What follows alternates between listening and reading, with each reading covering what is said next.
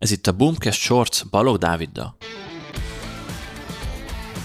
Gondolom, nem mondok újat azzal, hogy a tartalomgyártás az egyik legköltségesebb elem egy online marketing stratégiában.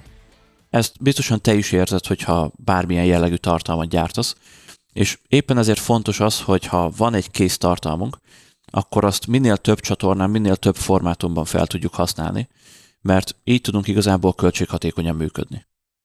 Mi például most idén nagyon ráfeküdtünk a tartalomgyártásra, ugye azért van ez a podcast, azért vannak a hosszú adások, az interjúk a vendégekkel, azért vannak a havi 2-3 hosszabb cikkek, olyan 400 000 forintot költünk havonta, csak tartalomgyártásra, ebben nincsen terjesztés, hirdetés, semmi, csak az anyagok legyártása, publikálása és ugye újra felhasználása.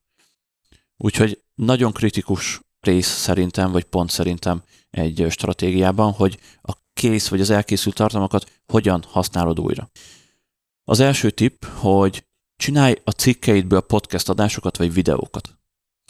Nagyon egyszerű, ott van például nekünk is a blogunkon 60-65 cikk, és ezeknek akár csak egy-egy kis szeletéből, mert ugye elég hosszú, ilyen 20-30 perc alatt lehet elolvasni egy-egy cikket, egy-egy kis szeletéből, egy-egy kis bekezdésből tök jó podcast adás születhet, vagy tök jó ilyen oktató videó születhet. Hogyha gyártasz tartalmat, akkor valószínűleg te is meg tudod ezt csinálni, mert nagyon sokan ugye a bloggal kezdik, ez a legkönnyebb és legegyszerűbb tartalomgyártási forma, és utána lehet szépen lépkedni a hang- vagy videós anyagok felé. A második tipp, hogy csinálj a hanganyagokból átiratot. Ez igazából az első tippnek a fordítottja, mert hogyha hang- vagy videós anyagokat gyártasz, akkor nagyon egyszerűen tudsz belőlük írott anyagokat is készíteni a blogodra. Így ugye van plusz egy SEO tartalmad, Google szempontjából nagyon jó, hogy frissül a blogod, de mondjuk csak egyszer vetted fel azt az adást, vagy azt a videót. Mi így csináljuk egyébként ezekkel a shortsokkal is, hogy én egy adagba egy nap alatt felveszek 12-t, ugye egy havi adagot, egy napom rámegy, de utána nincs vele dolgom, a asszisztensünk, a vágónk, ők mind intézik a további folyamatokat, és így heti 3 új cikk kerül fel a blogra, ami ezeknek az adásoknak a szöveges átirata. Ez azért jó, mert SEO szempontból ugye Google-ben is van esélyünk előre kerülni, mivel van hozzá szöveges átirat, így nagyon egyszerű abból egy feliratot csinálni, magához mondjuk a YouTube videóhoz, amit szintén így sokkal előrébb renkel a Google vagy a YouTube, mert ugye jobban megérti, hogy mi van abban a videóban a szöveges átiratból.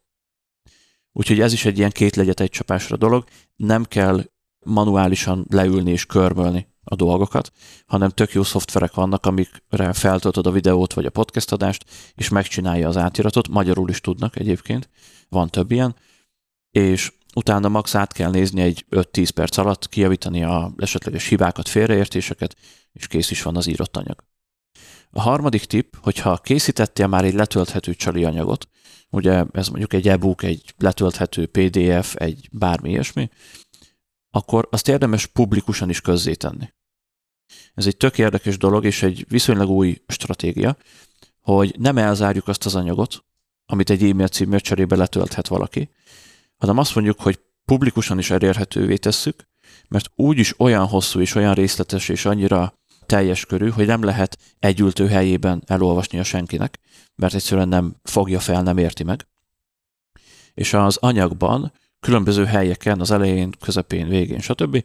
Lehet letöltési lehetőséget adni nekik.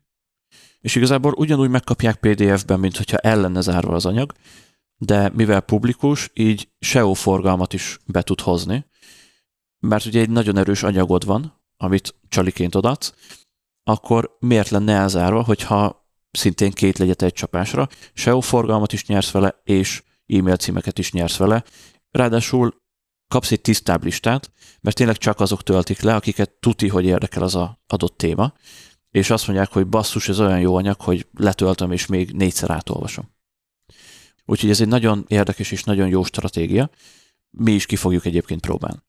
És a negyedik és egyben utolsó tippem, hogy használj vásárlói visszajelzéseket social media contentként. Ez az egyik kedvencem egyébként. Webshopoknál nagyon-nagyon jól működik, de B2B szolgáltató cégeknél is, hogyha vannak vásárlói visszajelzések, amiket ugye folyamatosan érdemes gyűjteni, akár automatizmusok által, mint az email marketing automatizálás mesterkurzusban, ami ugye kifejezetten webshopoknak szól, akkor, hogyha megvannak ezek a visszajelzések, ahol csak lehet érdemes felhasználni, és az egyik legjobb pont erre szerintem a legelső találkozási pont, ami egy poszt vagy egy hirdetés. Itt is simán lehet képes, videós, vásárlói visszajelzéseket felhasználni. Nagyon jól tud működni az, hogyha egy pár videós visszajelzést tudsz kérni, mert az videós hirdetésként tarol, akár remarketing hirdetésként. Azok között, akik már jártak a shopban, nem vásároltak, gondolkoznak, lehet, hogy annyi meggyőzés kell nekik, hogy kell egy kis bizalomnövelés. Úgyhogy ez lett volna ez a 4 gyors tippem, hogy hogyan használd újra a tartalmaidat, és hogyan legyél jelen több csatornán. De van még bőven tipp egyébként, mert erről is írtunk egy cikket, úgyhogy ezt is belinkelem az adás leírásába, és ott megtalálod az összeset, hogyha érdekel. És ennyi lett volna a mai BOOMCast Shorts. Ha még valamiért nem tetted volna, akkor iratkozz fel a csatornánkra, mert hetente 3 új BOOMCast Shortszal fogunk jelentkezni. És érdemes belépned a zárt Facebook csoportunkba is, ahol akár személyesen velünk is beszélgethetsz, de kérdéseket is tehetsz fel, és a közösségünk tagjait is megtalálod.